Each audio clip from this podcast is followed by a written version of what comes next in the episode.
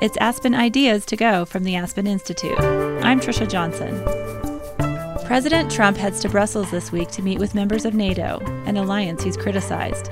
He thinks U.S. allies need to spend more on defense. Douglas Lute is a former U.S. ambassador to NATO. He thinks questioning NATO is wrong because being part of the alliance is a great strategic advantage. From a military, national security perspective, this is bedrock for us to throw stones at it, to fracture it, to be disruptive makes no strategic sense at all. Today, NATO, Brexit, terrorism, and the rise of populism in Europe. Aspen Ideas to Go brings you compelling talks from onstage events hosted by the Aspen Institute. The Institute is a nonpartisan forum for values based leadership and the exchange of ideas. Today's discussion is from the Aspen Ideas Festival held in late June. So much of Europe is at the apogee of human and social development. Many countries have high standards of living, strong social safety nets, and high GDP. It's an extraordinary feat after experiencing two world wars. But now Europe is facing turmoil. Refugees from Syria and other countries are flooding in and helping give rise to illiberal governments. Terrorist groups have waged attacks on European soil. The UK continues to experience upheaval as it works to implement Brexit and Trump's anti European and anti NATO rhetoric doesn't help. What lies ahead for the European project? Can a united borderless European Union survive? Aspen Institute Executive Vice President Elliot Gerson leads a conversation with Mircea Geoana, Kati Marton, and Douglas Lute. Geoana was president of the Romanian Social Democratic Party and now leads the Institute's Romania program. Marton is a prolific writer and human rights advocate. She's writing a biography of Angela Merkel. Lute is a retired three star Army general and president of Cambridge Global Advisors. Elliot Gerson starts the conversation. Kati, if I may, let me begin with you. Um, being familiar with what you've written, you have been an enormously strong advocate as for the EU as an essential bulwark against nationalism. The risks in Europe uh, for, uh, with respect to nationalism are evident, even going back only recently with the Balkan War. So, just tell us how important does the EU remain, in your opinion, and how worried we sh- should we be about its current challenges? Well, thank you, Elliot. And before I, I attempt to tackle that extremely uh, urgent question, uh, let me just say what a, what a pleasure and an honor it is for me to be with you uh, at the Aspen Ideas Festival. There's so much civic activism and civic uh, responsibility that I'm that I'm uh, picking up from my conversations with all of you. Uh, so this is, of course, where where change must come. Now to uh, to Elliot's question about uh, I, I am not a Eurosceptic. I think that that that Europe. In, in um, alliance with the United States is the absolute linchpin uh, of, of our peaceful and prosperous existence. Without that transatlantic alliance thriving, what is the United States but an island floating between the Atlantic and the Pacific? And what is Europe without the United States uh, backing it up, but an extension of, uh, of Eurasia? And the, the astonishment that is that the fact that uh, Europe's future is now uh, in, in, jeopardy from the very country, the United States, that set up the post war order and uh, took from the, the ash heap of, of uh, the devastation of, of Nazism a built, built the, the um, construct which has preserved peace for 70 years, and that, that now we are, we, that is to say, the Trump administration, um, are, uh, are undermining that is, is, uh, is more than, more than I, as a uh, Hungarian, frankly, can, uh, can, can really wrap my mind around. But, but, um, but the game is not over. We have a big role to play, but we mustn't resign ourselves to the fact that, that well, there goes, there goes Europe, and here come the demagogues and the populists ascendant. We have options, we have measures that we can take, and I don't want to use up uh, all the oxygen on this, on this panel of, of, of wisdom. Um, and I have very specific recommendations uh, as, to, as to what we can do. But let me just uh, conclude my opening statement by, by saying that, uh, that Europe ain't old world. It's, it's absolutely essential for us, and we just have to do a better job of telling the story of why Europe is not a bunch of, of uh, bureaucrats in Brussels uh, making stupid rules and regulations. But in fact, there is uh, an important narrative that, that knits European civilization and American civilization together, and that has to be preserved. Well, thank you, and we'll get back to many of those things. and uh, thank you, Ambassador. And we will um, also hope that we can end on as optimistic a note on, on, on, these kind of topics, and also get back to you with uh, you know with your own insights as a Hungarian about Mr. Orban and what. Oh, I've got plenty there. to say on that. so, so, so, Doug, me, I, I mentioned President Trump's attitudes, apparent attitudes toward the European Union and NATO, and it seems, and then we saw his performance at the G7. Uh, he seems to think that these institutions underdeliver, that they cheat their members, and that they are very bad investments for the United States. Is he right? And if not, why is he wrong? And what are the counter arguments? Well, look, I, I, grew up in the U.S. military, and when the U.S. military thinks about doing anything around the world, there are basically two strategic options do it alone. And if you look around the world today, that's not such an attractive option. Or you can do it as part of uh, a coalition or part of a NATO uh, alliance based uh, operation. And so, one of our greatest strategic advantages over any near peer competitor, think of China or Russia, for example, right, is this constellation of alliances that we have in Europe centered on NATO but also the constellation in, uh, in East Asia, Japan, South Korea, the Philippines, Australia, New Zealand, and so forth. There's never in world history been such a strategic advantage uh, enjoyed by one power. So for us to question this is, to me, simply, you know, it's, it's not understandable. From a military, national security perspective, this is bedrock for us.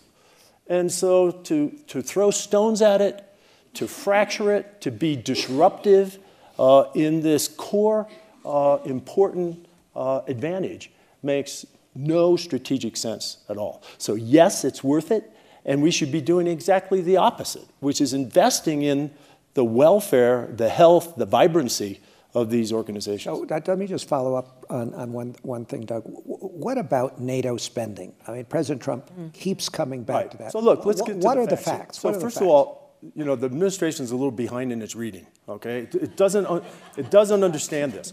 NATO has two basic forms of funding. There's operational funding, uh, and that's proportioned out uh, in a set proportion. The U.S. Uh, share is 22% of this common funding. This runs the headquarters building, pays the staff, and so forth.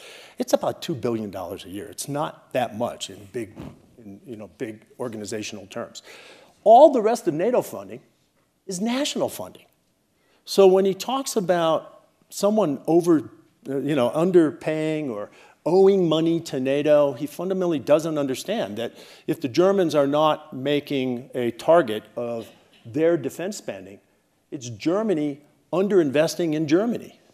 Now, um, it, he has an element of truth here. And most uh, overstatements, right, there's a sort of an undercurrent of truth. And that is that some of our European allies are underperforming. But this is not news. Okay, this is uh, my wife has a famous saying. It's, she calls it the Christopher Columbus saying, which is confusing what's new to what's new to you. Okay, so so So she has a lot of these sayings. It always keeps. But but this is a little Christopher Columbus-like, right? This is this is not new to this administration. I mean, a whole series of Democrat and Republican administrations in the past have called for our NATO allies to do more. What is new, and this is a change over the last 20 years, is that over the last four years, NATO has seen four successive years of real increases in defense spending among allies other than the US, right? And if you add up that four years of progress, it's, a, it's an increase of $87 billion committed by our NATO allies. That's real money. Even in defense budgets, 87 billion is real money. So the good news is we have turned the corner. Um, uh, the unfortunate thing is that there's a lot of misinformation out there about defense spending. Um, and I also think it's unfortunate that one administration or another is taking credit here. The individual most responsible for this upswing in NATO defense spending, his first name is Vladimir. Okay, his last name is Putin. Um, it wasn't Bush, it wasn't Obama, and it certainly wasn't Trump who convinced, persuaded, cajoled, or threatened our NATO allies that resulted in this increased defense spending. It's, it's the aggressive actions of Putin on NATO's periphery. I think, can I just, jump in, can I just jump in? This will probably be my, my one and only supportive statement about President Trump. Um, so I don't want to miss the opportunity. um, it, it, he's, he, he's onto something when he says that, that um, our NATO allies are not pulling their weight when it comes to defense spending. And one of the, um, you, you, will, you will gather that I'm a, a hopeless optimist, one of the silver linings of, of this current crisis is that it's, it's given uh, the, uh, our Western allies a real shock to the system, and they are now increasing defense spending. Even the most reluctant of them all, Germany, because given, given its own particular history, the, the Germans are, are very uh, uh, reluctant to, to uh, beef up their military, which, which badly needs shoring up, but they are doing it now. So thanks to Donald Trump. Romania spends 2% of, uh, of GDP for defense, but this doesn't mean that I'm very worried. Well, let, about, let me, about what's going on. Well, let me let me ask you to expand on that, Mircea. You, you know, you've been a, a, a prominent, you know, uh, uh, uh, Europeanist, and you played a re- leading role in bringing Romania out of communism and desperation into the de- into into Europe and and democracy. Uh, so, how how do you explain the, the apparent rise of illiberalism? In, in so many countries around you? And what do you think it will take to create a new European narrative again? I think for our American audience, one should always look at Europe as the place for political experimentation, for good and bad. Mm. And all these isms, fascism, communism, anti Semitism, all these things were bred and fomented and came to the rise, creating huge devastation for the world from Europe.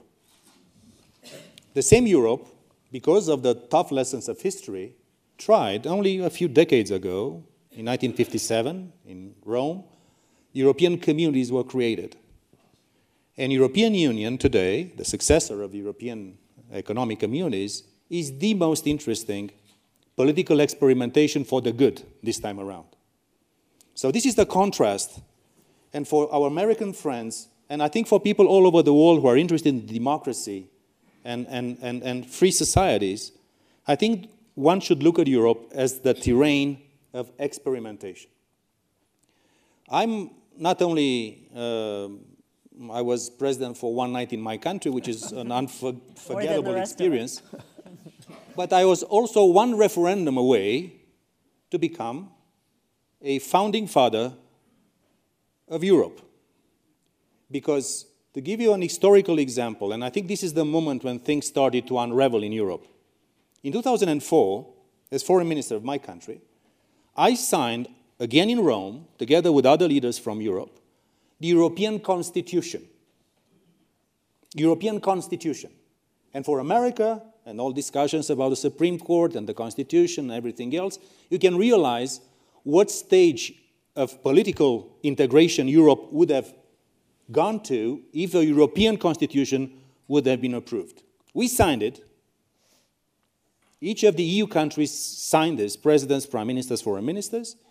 And only one year after, in 2005, in France and in the Netherlands, referendum to approve the European Constitution were turned down by the French public, by 55% of the public, with 63% participation rate, and 62% in the Netherlands with something like 68 participation rate.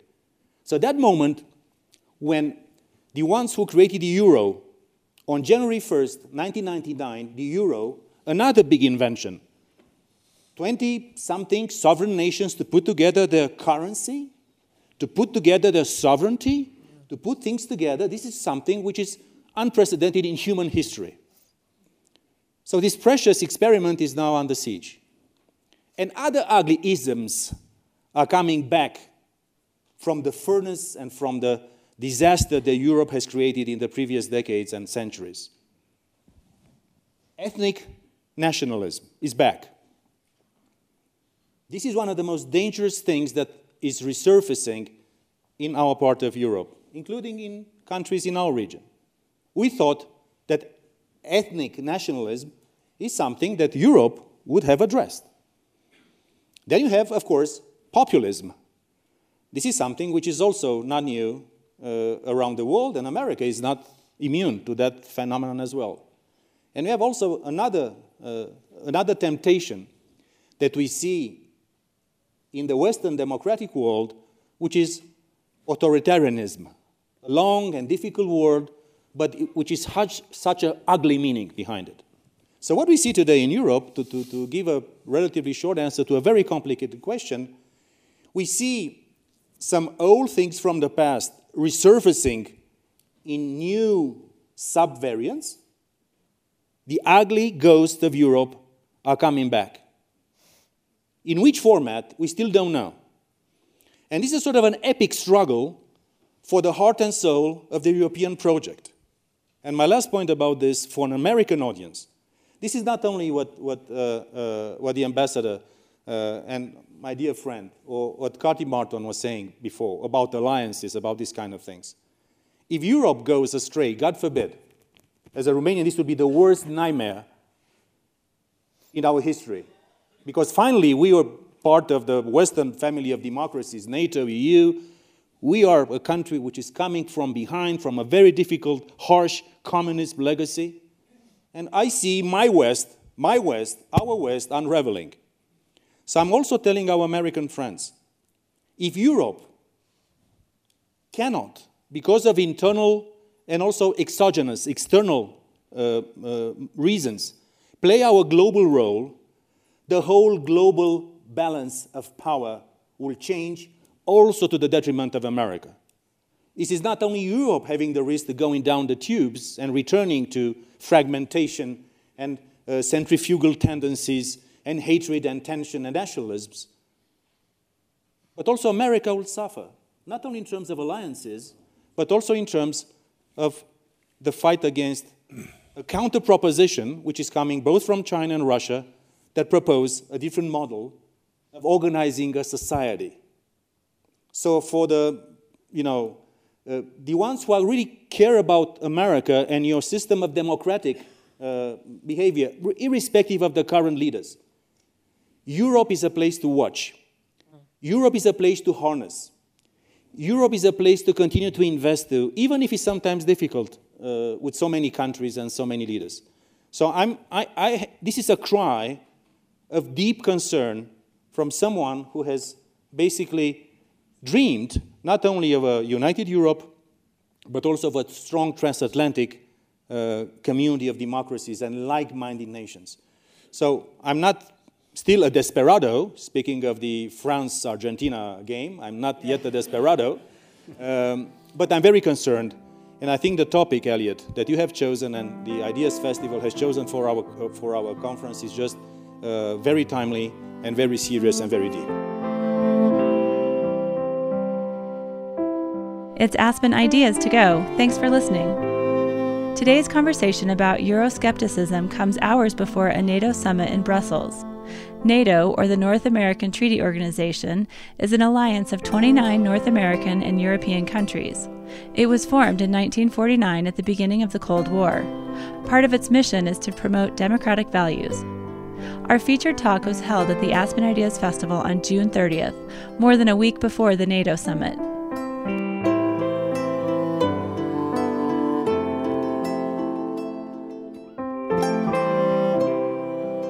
Now, back to the talk. Here's Elliot Gerson.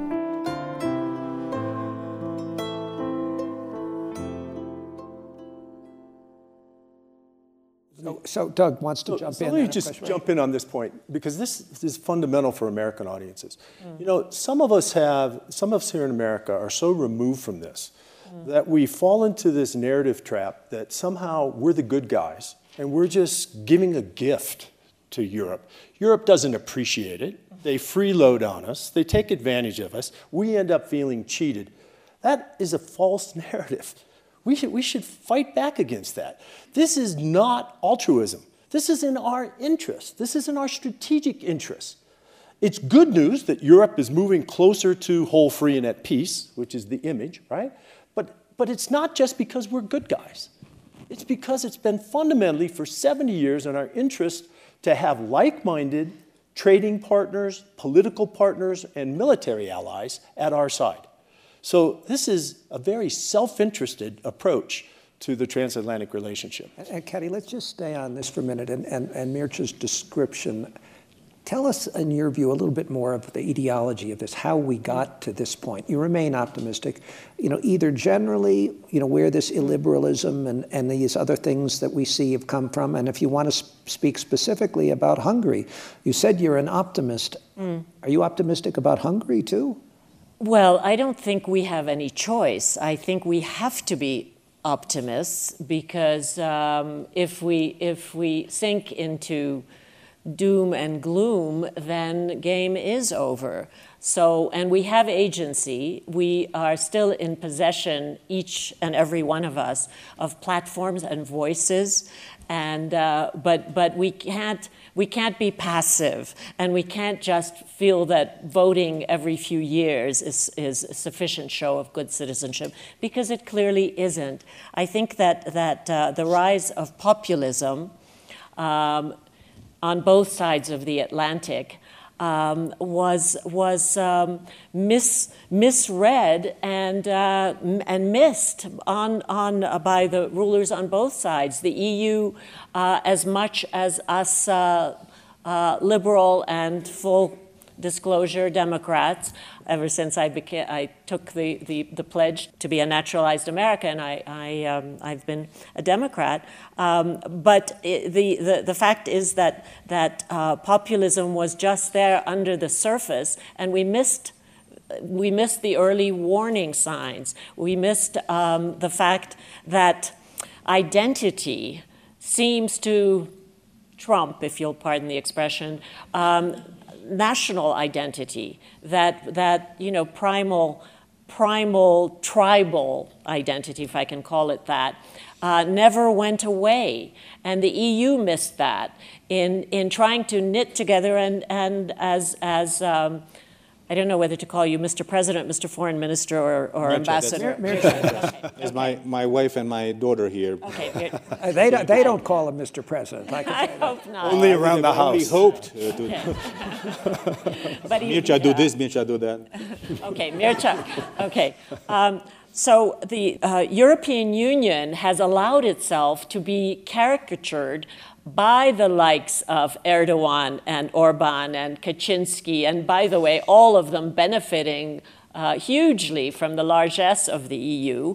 Uh, I know that, that my former homeland of Hungary has rebuilt itself uh, into the beautiful country that many of you have, who have traveled there see um, because of uh, EU funding, and yet the EU has become the new enemy.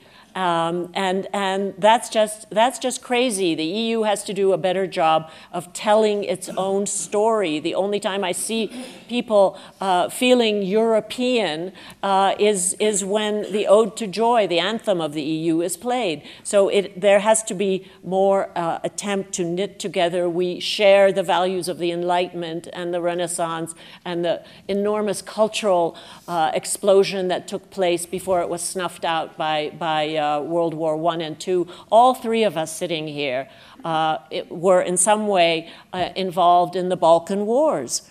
And so we know how fast hate can spread and how fast a gifted demagogue, Slobodan Milosevic uh, was such, as is Viktor Orban, uh, how fast such a, uh, a, skilled manipulator of, of public opinion, and, and I give um, uh, Donald Trump full marks for being skilled at reading a crowd and playing to it, uh, can, can appeal to uh, our, um, our worst instincts. So we have to be alert. These, these 70 years of peace and prosperity have lulled us into thinking it was forever. But it, now it seems to be, it was a time out of history. And, and that now we are reverting um, to, uh, to, to pre uh, pre EU, pre NATO, uh, pre the construct that, uh, that we're busy, busy undermining. And, uh, and we have to push back against that. I keep asking myself what, what it was that my Hungarian grandparents, who perished in the Holocaust, what did they not do in the 30s when the clouds were gathering? And, and so, what should I, what should we be doing now to, um, to not just sit back and, uh, and assume, well, we're, we're Americans, we're, we're safe, because the distance uh, between, between um, Moscow and, um, and Berlin is very, very short. And it isn't going to be, and, and, and I'll let Doug hold forth on that, it's not going to come from tanks and battalions. Putin doesn't need to fire a shot. Uh, he's winning without that via cyber warfare. And, and we haven't even officially at the highest level acknowledged that fact. So, you know, there's a lot of, uh, it's all happening very fast. Um, I'm, I'm sorry that Richard Holbrooke isn't here. Doug, let me, let me just ask a, a, a, a, a specific question about the EU. Um, there are provisions for policing against anti democratic developments. They don't seem to be working or they're not being engaged. Uh, why have they been ineffective? And, and what do you think can be done by the EU as they see these illiberal developments in various of its members? So, as the NATO guy up here, I'm probably least uh, well equipped here, but as I understand it, the, the EU treaty actually has provisions for policing, for internal policing, right? And as EU members, when they sign up for the treaty, they agree that if they begin to slip or drift away from the founding values embedded in the treaty, that the organization can come back and impose sanctions and penalties. And this has been most recently in the news with regard to um, the judicial, the moves against the Polish judiciary, uh, keeping the, the, the court system in Poland free and independent from outside political influence. And while the EU, and here I stand ready to hear from my colleagues, while the EU has threatened or has talked about imposing these sanctions to sort of bring Poland back online, they have not yet taken that step. And, and the sanctions include things like cutting off or diminishing the funding that comes from the EU and goes out to the member states. So it's a real real potential anyway to sanction and bring these countries back in line. But it's actually a very fair question. Where do we think we stand on that, and why hasn't the Commission actually taken this step? And, and I'll actually ask the others to comment on that. But before I do, you said you're the NATO guy. NATO doesn't have such provisions. It is does. It's, it, it in does? a treaty, yes. Are there things NATO can be the doing? Washington Treaty is also in one of the articles speaking that we are a community of democracies, rule of law, uh, so both the EU and NATO have somewhere so, into so, the. So let's talk. I just happen to have a copy of the North Atlantic Treaty. Just by chance. It happened to be in my jacket. Sorry. I mean, who, So, uh, yeah, who doesn't, right? And so, so Mircea was right. The second sentence of what is called the Washington Treaty, because it was signed here in Washington in 1949, right? Uh, the second sentence says that everybody who signs up for this uh, agrees with the principles of three values democracy, individual liberty, and rule of law. Those same three values are held in common with the EU treaty. Exactly. So, so the, co- the bedrock here is not number of members and all that sort of thing, right? It's these values. And it's to Kati and Mircea's point, it's these values today that seem to be slipping. And that's why this is fundamentally different.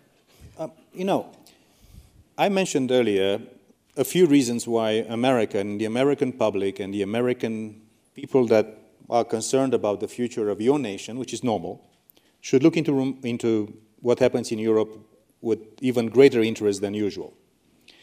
Because also in Europe, like in America, and most of the Western societies, in the few years after the big economic crisis, we had a Eurozone crisis in Europe. You remember Greece and uh, Syriza and that first uh, left wing radical populist movement showing up? Not a big difference from what Bernie Sanders was saying and what the guys from Greece were saying. And I say this with absolutely at face value. This is not a political consideration. It's just the fact that also in Europe, some structural trends are eroding this very foundation that we thought is basic, basically um, there to last forever. It doesn't last forever. Nothing lasts forever when conditions change. And in Europe, we see trends of social, economic, and cultural dislocations of significant scale, amplified by this economic financial crisis, by a huge dislike, and this is where I think European citizens and American citizens are right, a feeling of almost hatred against national and supranational elites, which people do consider the ones who are losing from globalization, from the disappearance of manufacturing jobs, of the ones who are feel besieged as a collective community. And people in Europe are saying that national governments are not doing their job, which many times is true, but also supranational, like Eurocrats, people in Brussels, distant technocrats that are dictating and imposing on our lives. So these trends are there too, as they are in America. And the third dimension that um, Kati was referring to is the fantastic shrewdness in which Russia is playing a very weak hand. Russia has a GDP of the level of Spain. Spain is a great country, but they're only 40 million. It's a country we love and has problems also from, from the Catalan thing, so there are also centrifugal tendencies.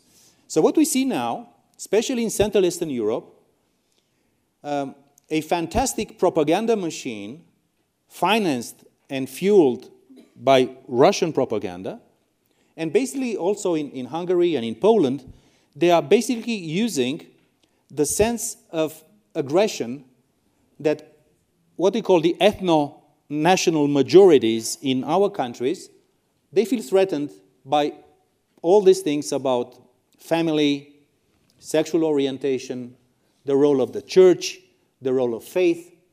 So these kind of things are also playing uh, uh, their part into this Eurosceptic uh, mood uh, in, in Europe. So a camp for experimentation in Europe, yes. Watch out because all these things are also present in your society.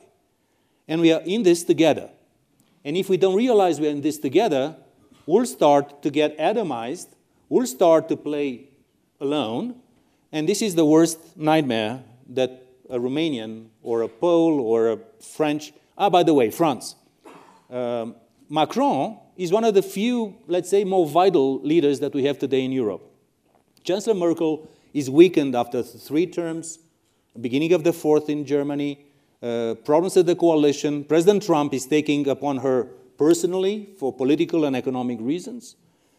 And giving another and the last historical reference, 99 years ago, on June 28th, near Paris in Versailles, the Treaty of Versailles was signed sealing the fate of Germany, basically.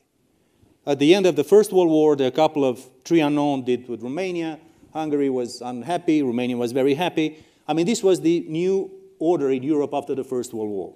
The Versailles Treaty was basically about how to neutralize the potential rise of a strong European core center. And I'm afraid that this issue is also today present, and the attempt to dislocate the French German couple as the engine of Europe is an active policy in some corners. And the risk of having multiple cores and multiple peripheries in Europe is another centrifugal risk that I, I perceive, and the Aspen Institute in Romania and Europe, we're trying to do something about that.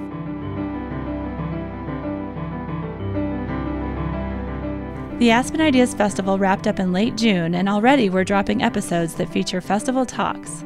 Look for shows with U.S. Surgeon General Jerome Adams and former FBI Director James Comey. Later this week, watch for a bonus episode about the surge of women into American politics. Subscribe to Aspen Ideas to Go on Apple Podcasts or find us on Google Play, Spotify, NPR One, and SiriusXM's Insight channel. If you listen on a different podcast player, you can find us there too.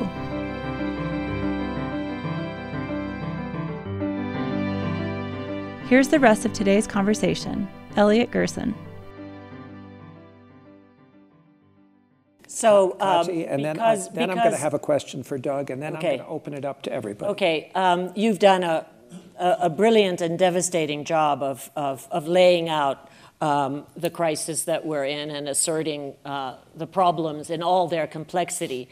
Um, I do not wish to send all of you wonderful people out into the aspen sunshine um, looking to slit your wrists. So let me just say, let me just say that uh, as I am deeply uh, involved in what's going on in, uh, uh, in Germany as I'm writing uh, Merkel's biography, that the, that the German, that the Franco German alliance uh, is stronger than ever. And, and that is the linchpin of Europe. Europe is not, with all due respect, if there are any people here from Liechtenstein or Luxembourg, Europe is, is at its core the, um, the Franco German alliance, and from there it radiates outward. And the French did not elect uh, Le Pen. Um, the yes, the Alternative for Deutschland is in the Bundestag, but it has only 12 or 13 percent support, which is much less than what uh, the Front National has in, in France. Um, and Merkel is an extraordinarily skilled, masterful, I would say, politician who is always underrated, and hence her 13 years of holding the most powerful position in Europe. And she's a woman, may I say, um, and, and has managed not to make that the issue, uh, which is also a feat of brilliance. So she has just, um, in the last 24 hours, uh, yet again escaped a near death experience. She won the support of 14 members of the European Union for, for uh, uh, a coherent migration policy, which is what was threatening her, um, her, her coalition. Um, so there is, um, there, there is a European core, um, and she has obviously the, the, the support of, uh, of, the, of the Netherlands. And okay, Brexit was a, was a huge blow, but, uh, but the British are not going away. It'll take years for that divorce uh, to kick in. And uh, so I, I, uh, I have great faith in, in Merkel as a leader um, and, and Merkel's ability to, to build on what she just gained yesterday. And the, the, the, key thing is migration. By the way, there's no migration crisis. That happened two summers ago when she very generously uh, opened her borders and said, Wir schaffen das, we can handle this. And it was a it was a spectacularly humanitarian gesture, but entirely out of character for Merkel. Well, there's no immigration crisis in this country either. There's no immigration so, crisis in, so, in, in Europe. So, so before we turn it to the audience, Doug, there, there are two summits coming up, and I'd right. like your comments right. on each. One, the NATO summit, and right. whether that could come off the tracks like the G7. The G7 went well. Well, yeah. And, and, and then, of course, the summit with Mr. Putin and right. what in the world is going on there? Right. So this may seem like we're at the Aspen Ideas Festival, right? But in less than two weeks, this same topic is going to play out internationally because President Trump's going to arrive at NATO headquarters for a summit. Uh, he'll join his 28 uh, colleagues, to include Angela Merkel, Macron, Trudeau, fresh from the G7 experience. So this is really going to be this is going to be high high adventure.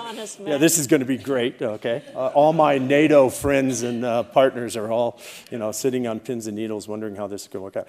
I think the important thing there, there's really only one deliverable for any time that the NATO leaders get together at the president prime minister level. Right? There's only one. And they'll do a lot of business. They'll do, talk about command structures and readiness and all that, right? But the one thing they have to deliver is unity. Uh, and that's what I'm concerned about. I'm concerned about the president being not a unifying, uniting influence among these 29, but a disruptive influence. Um, I think that when the president enters NATO headquarters, you know, the big sedan will drop him off. He has a short walk, about 50 meters. He will. He needs to look to his right as he walks into NATO headquarters, because to his right is a large piece of twisted metal mounted on a small podium, and it's called the Article 5 Memorial, and it's called that because on September 12th 2001, less than 24 hours after the attacks in Washington, uh, New York, and Pennsylvania.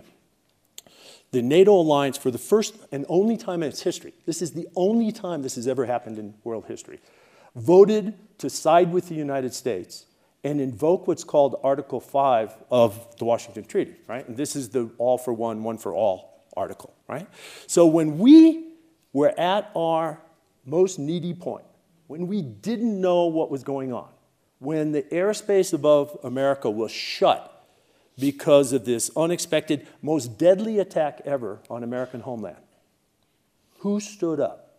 Who was at our side? So, my advice to him is glance to your right and look at the Article 5 memorial as you walk into NATO headquarters, and that's everything you need to be briefed on with regard to NATO. When we needed them, they were there for us. Uh, and someday, one of them is going to need us, or perhaps we're going to need them again. And that's what alliances are all about. Now, the second big event, following, if that weren't enough, right? Um, several days after NATO, he's going to first go to the UK, which could also be high adventure. So that, so watch your screens on that. But then uh, I think on the 15th or 16th, 16th of July now, he'll meet uh, President Putin in Helsinki. Um, and I think the challenge there will be uh, first of all, it's very good that he's going to see NATO first, uh, so that he is seen to have had an opportunity to hear from his NATO allies about how NATO approaches its relationship with Russia, its largest, most militarily capable neighbor. Right? So the geography still counts here. Russia is still NATO's neighbor. Um, and NATO has a very balanced approach with regard to Russia. It is essentially look, Putin, if you're going to tear up the rule book from the UN Charter through the Helsinki Final Act, through the NATO Russia Founding Act, if all that is thrown out with your seizing of Ukrainian territory, the Crimean Peninsula, and the destabilizing of eastern Ukraine, okay, then we're going to take countermeasures. But we're also going to be mature enough as an alliance to keep the door open for dialogue. So it's a two part approach strength and dialogue. That should be the basic approach that the US reflects when it meets with Putin. Now, who knows what's going to happen there?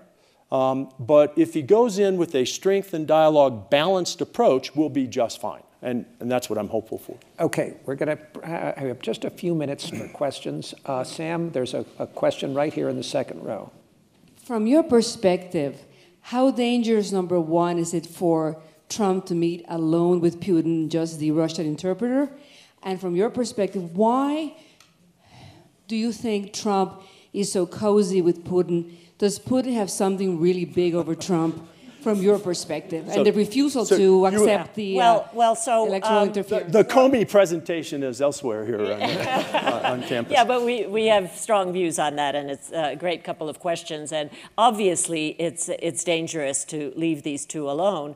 Um, However, um, as to as to and and and just as obviously, he has an affinity. Our president does for autocratic, authoritarian personalities.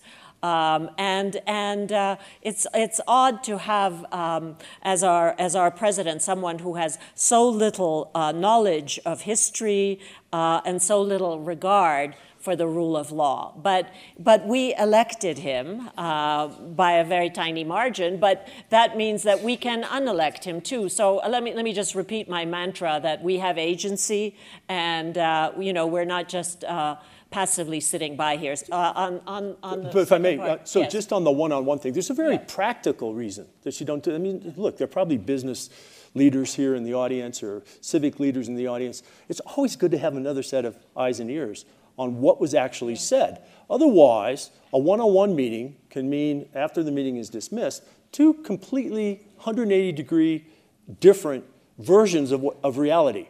Uh, and that's not positive. It, it, it, gives Putin the latitude, right, to make up his own story about what President Trump said. And then we're in a defensive position. So this is, it is political, it is personal, but it's also practical. This is just good yeah. business. I'm, I'm, I'm, less concerned because there are other questions about uh, if there'll be one on one, two or two, or whatever kind of format.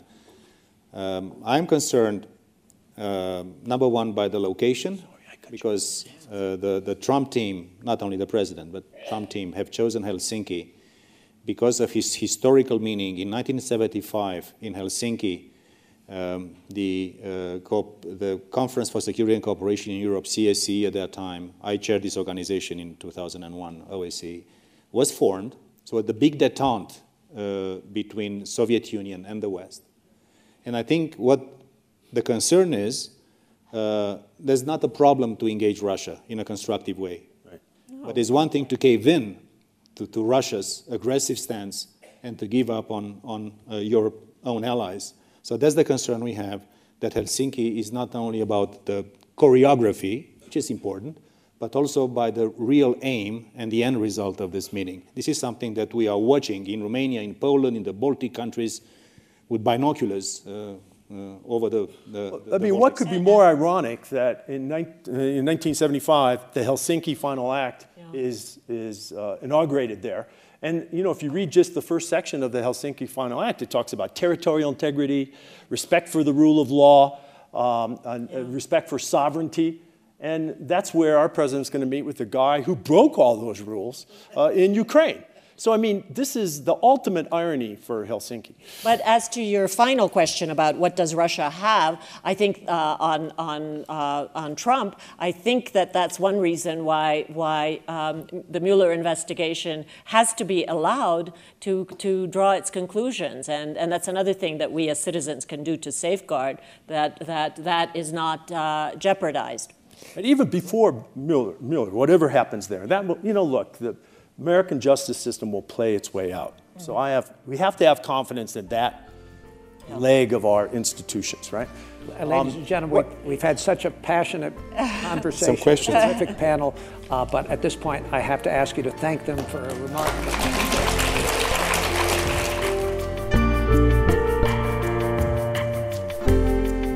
Kati Marton is a best selling author, journalist, and human rights advocate. She's published nine books, Mircea Geoana founded Aspen Institute Romania and served as president of the Romanian Senate from 2008 to 2011. Douglas Lute was a U.S. ambassador to NATO from 2013 to 2017. He also served on the National Security Council under Presidents Obama and Bush. Elliot Gerson is an executive vice president at the Aspen Institute. He oversees the Institute's policy programs. Their conversation was held on June 30th, 2018. Make sure to subscribe to Aspen Ideas to Go wherever you listen to podcasts. follow Aspen Ideas year round on Twitter and Facebook at Aspen Ideas. Today's show was produced by Marci Krivonen and recorded by our team at the Aspen Institute. The Aspen Ideas Festival programming team is Kitty Boone, Keeleen Bretman, Katie Cassetta, Libby Franklin, Brett Howley, Peter Kaplan, Jamie Miller, and me. Our music is by Wonderly. I'm Trisha Johnson. Thanks for joining me.